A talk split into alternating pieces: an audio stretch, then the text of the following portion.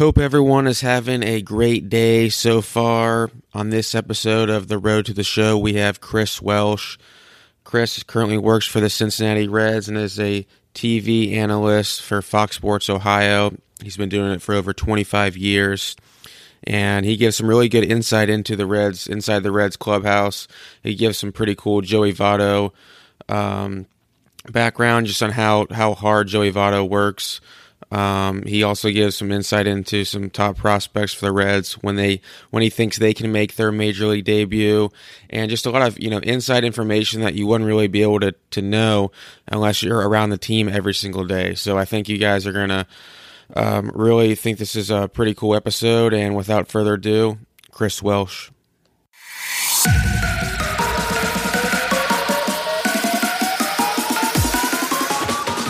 What's up, everyone? This is Patrick Jones. This is the road to the show. Today we have on Chris Welsh. Chris, thanks for coming on today. Patrick, I'm really looking forward to it. So we are currently doing this at the Madeira Cafe. Um, when what street is this? It's on Laurel Street, right down in the heart of Madeira. It's only about two minutes from my house, so I walked on down, and uh, I'm glad you're giving them a plug. It's a great place for breakfast. It is. We just got done finishing breakfast, and it was awesome here. Um, first and foremost, I want to talk about the World Series a little bit. Astros Dodgers, a lot of the pitchers were complaining about the baseballs being a little bit different in the World Series. I know Yu, Darvish, specifically. Do you buy into that, or is that more something that he's just kind of, it's more of a mental thing for him? You know, if it was just one pitcher that was complaining about the baseballs, I would say, well, that it might be just sour grapes for that one guy, right? Or maybe even two guys. But I think it was uniform among not just the guys in the World Series, but throughout the entire playoffs that the the baseball. First of all, it's been hot this year in 2017. There have been home run records. Uh, there have been so many players this year in the major leagues that have reached their career high in the number of home runs that they've hit this year. It just exploded.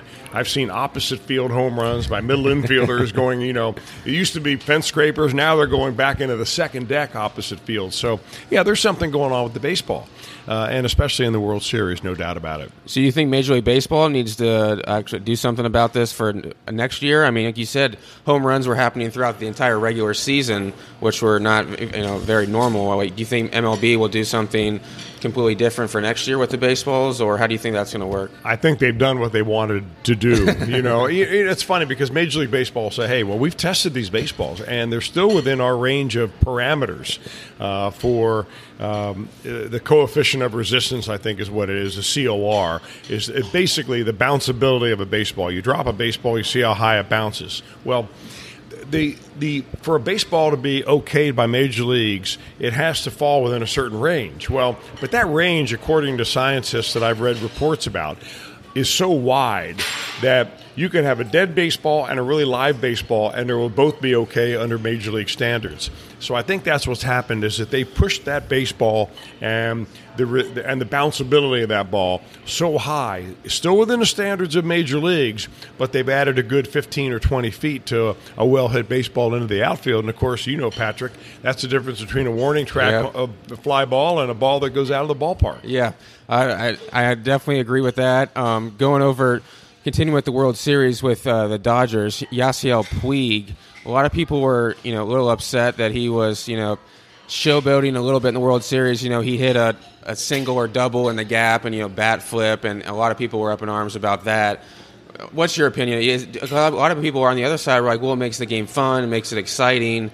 Are you more of like an old school type, or do you like this way? Well, I, I used to be the old school type. Yeah. You know, people have accused me of being the old man shouting at clouds. Yeah. Uh, but I, I, think that I've come full circle now, and, I, I, like the exuberance. Uh, when a guy uh, hits a three point uh, shot to win a game, or even at the end of the half, you know, raises his hand, dances around.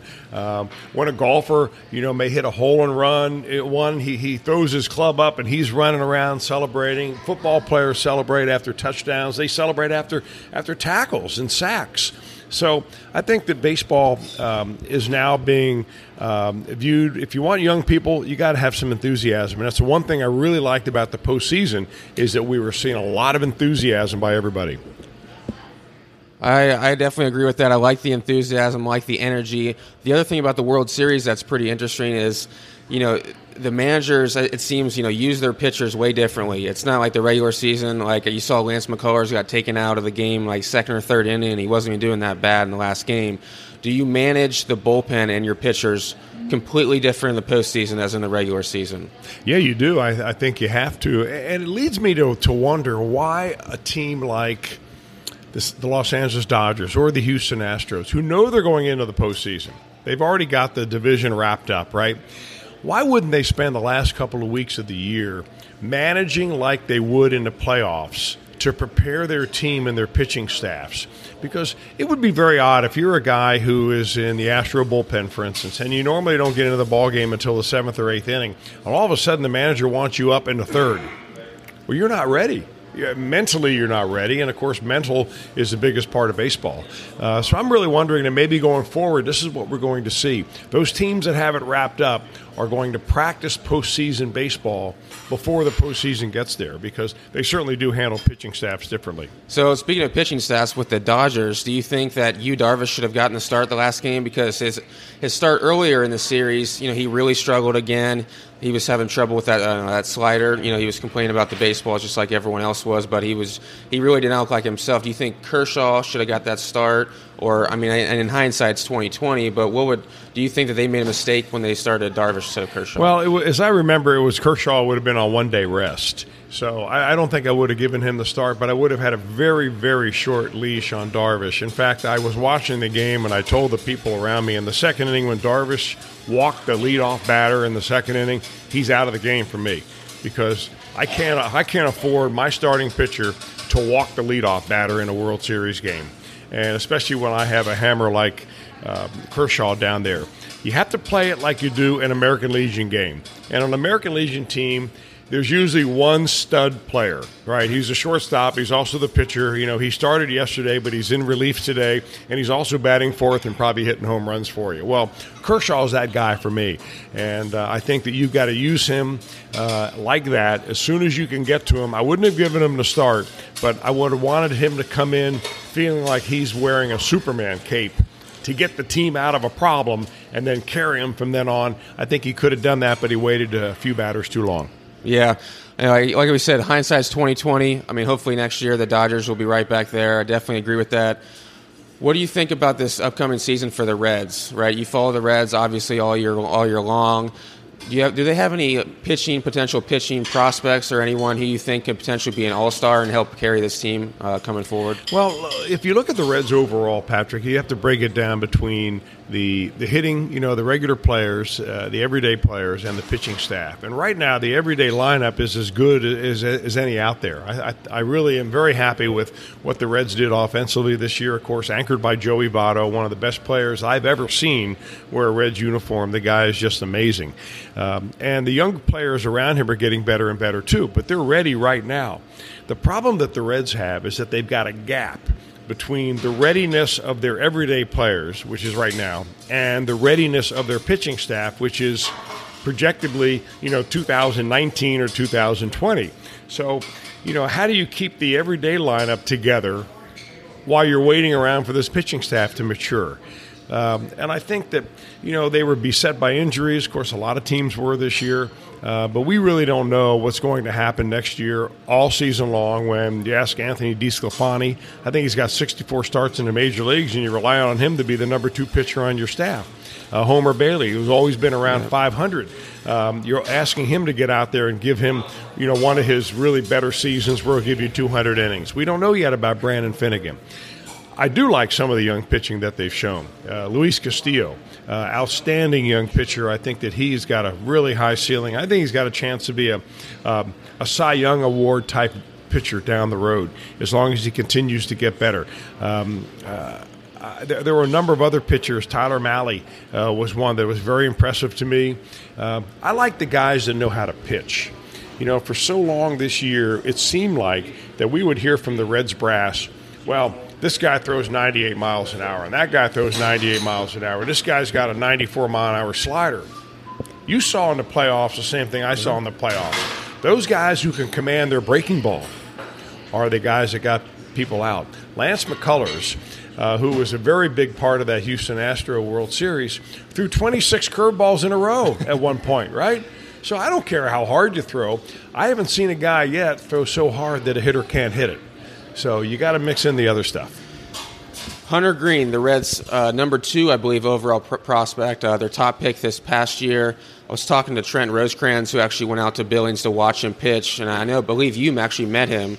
Um, what have you heard about him so far this past year in his professional debut, and how long do you think he'll be away from reaching the big leagues? Well, you know, when the Reds signed him, he was 17 years old, so uh, he's going to be a ways away just from that standpoint. I don't think there's any hurry to rush Hunter Greene. I think he's a special player.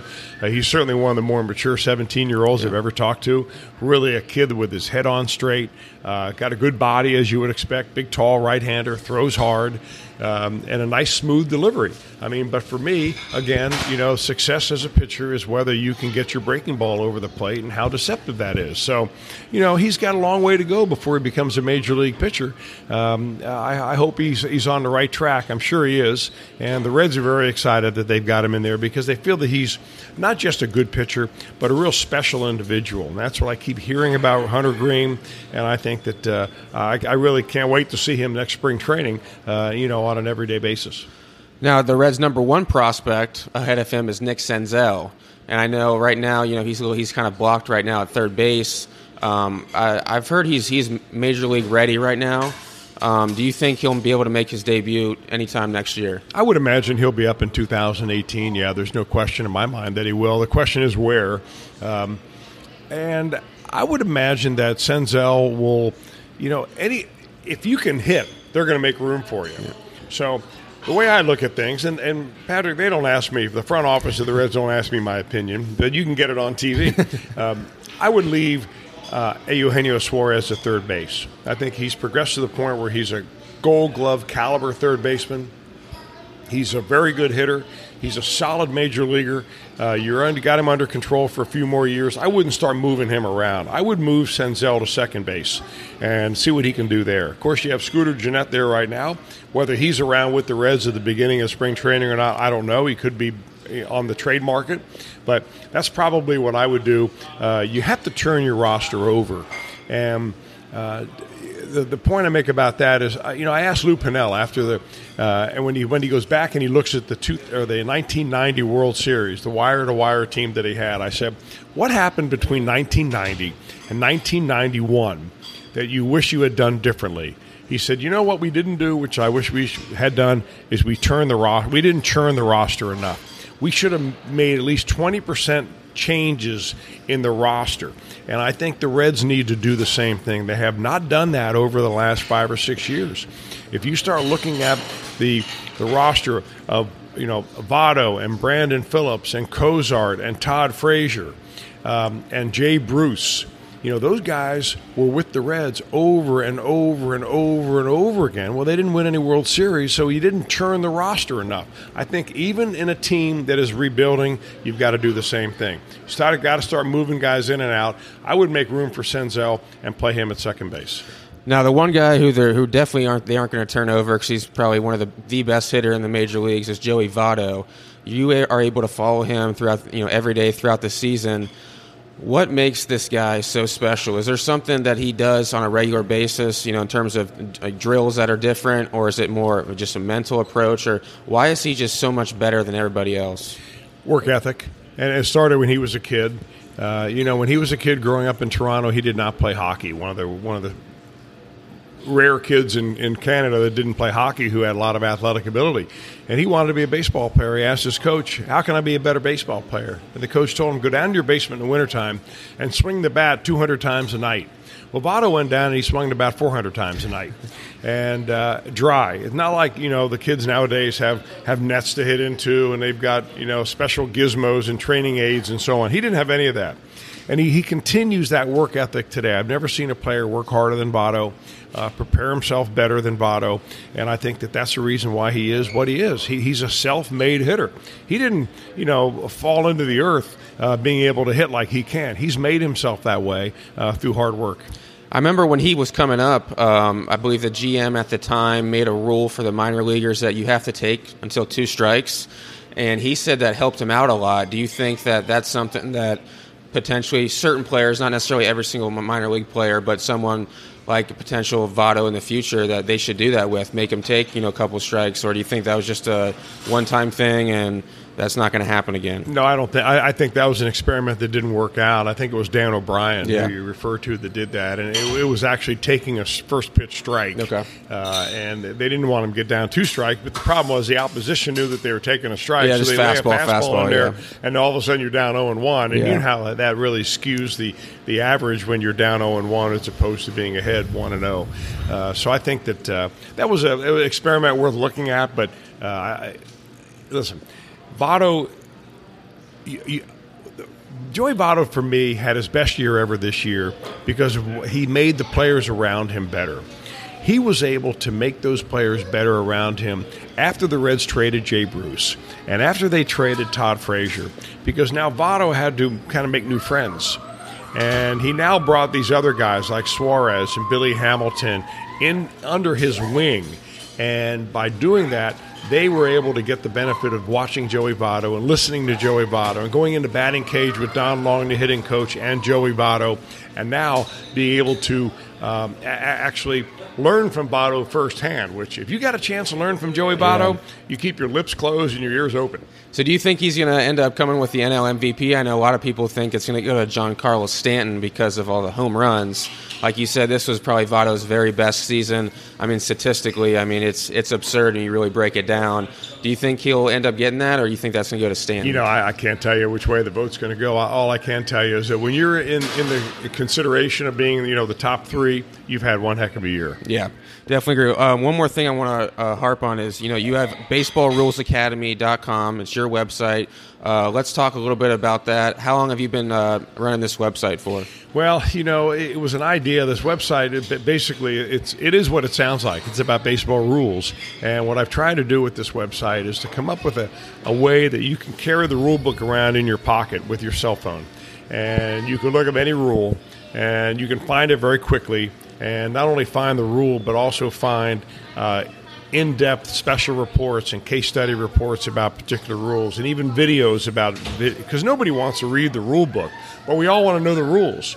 So I found as a broadcaster there was no easy way for me to look up a rule really fast if a quirky play happened on the field. So for the last five years, I've been going after this uh, to put uh, rules onto the website. Uh, we've taped probably two or three hundred different video uh, little vignettes, rules vignettes that explain the rules. I've got a couple of hundred different case studies and special reports. So as deep as you want to get into a rule, we can get you there. Um, but it's uh, it's one of these things. It's a labor of love for me. Uh, I've learned a lot about the rules of baseball because of that. Because as a broadcaster, Patrick, people expect me to know the rules, and quite frankly, when I came out of being a baseball player, I thought I knew the rules, but I had no clue. And most fans have no clue, and most managers have no clue, and most players have no clue. Uh, because there are a lot of little quirky rules that can really help you win a ball game if your players know the you know the, the rights and the wrong of certain rules. So uh, I went after this. It's been a good, really good success so far. Uh, we, we've been embraced by Major League Baseball, uh, by a lot of high school and college coaches and, and amateur coaches around. Uh, umpires have come to it a lot, and it's been really a lot of fun. And a perfect example of that was when you know we were talking earlier about Dusty Baker and the Nationals when Javier Baez um, uh, ended up getting called. I believe he was safe. He got called safe. Was it interference? At well, it was, it was a really interesting play in the in the playoff game between the Nationals and the Cubs. Javier Baez was at the plate, and Jason Heyward was on first base. And on a strike two pitch, uh, Baez swings and misses on a low breaking ball, a slider, and the and on his follow through of his swing and miss, his bat hit Matt Wieters, the catcher in the mask. The ball goes through the legs of Matt Wieters, it goes all the way to the backstop. S- drop strike three, right? Baez takes off for first base. Wieters goes to chase the ball down. Heyward ends up at third base. Wieters throws the ball wild at first. So now Baez is safe, and the Cubs have him at first and third. That was a misinterpretation of the rules by the Major League umpire crew. And Dusty Baker should have protested the game at that point because you can protest a misinterpretation of the rules. What should have happened was that Baez should have been out because on the follow through interference, they just call a follow through interference, um, the ball is dead. no runners can advance, and if it's strike three, the batter is out. So Baez should have been out. Heyward should have gone back to first base. As it turns out, it was a one-run win for the Cubs, and at the end of the end of the end of the series, Dusty Baker gets fired. So maybe a little bit of rules knowledge uh, would have changed the entire scope of the postseason. Perfect example of that. Uh, make sure to go check that out, baseballrulesacademy.com. Chris, thanks for stopping by today. Patrick, great to see you. Good luck with the podcast. Appreciate it.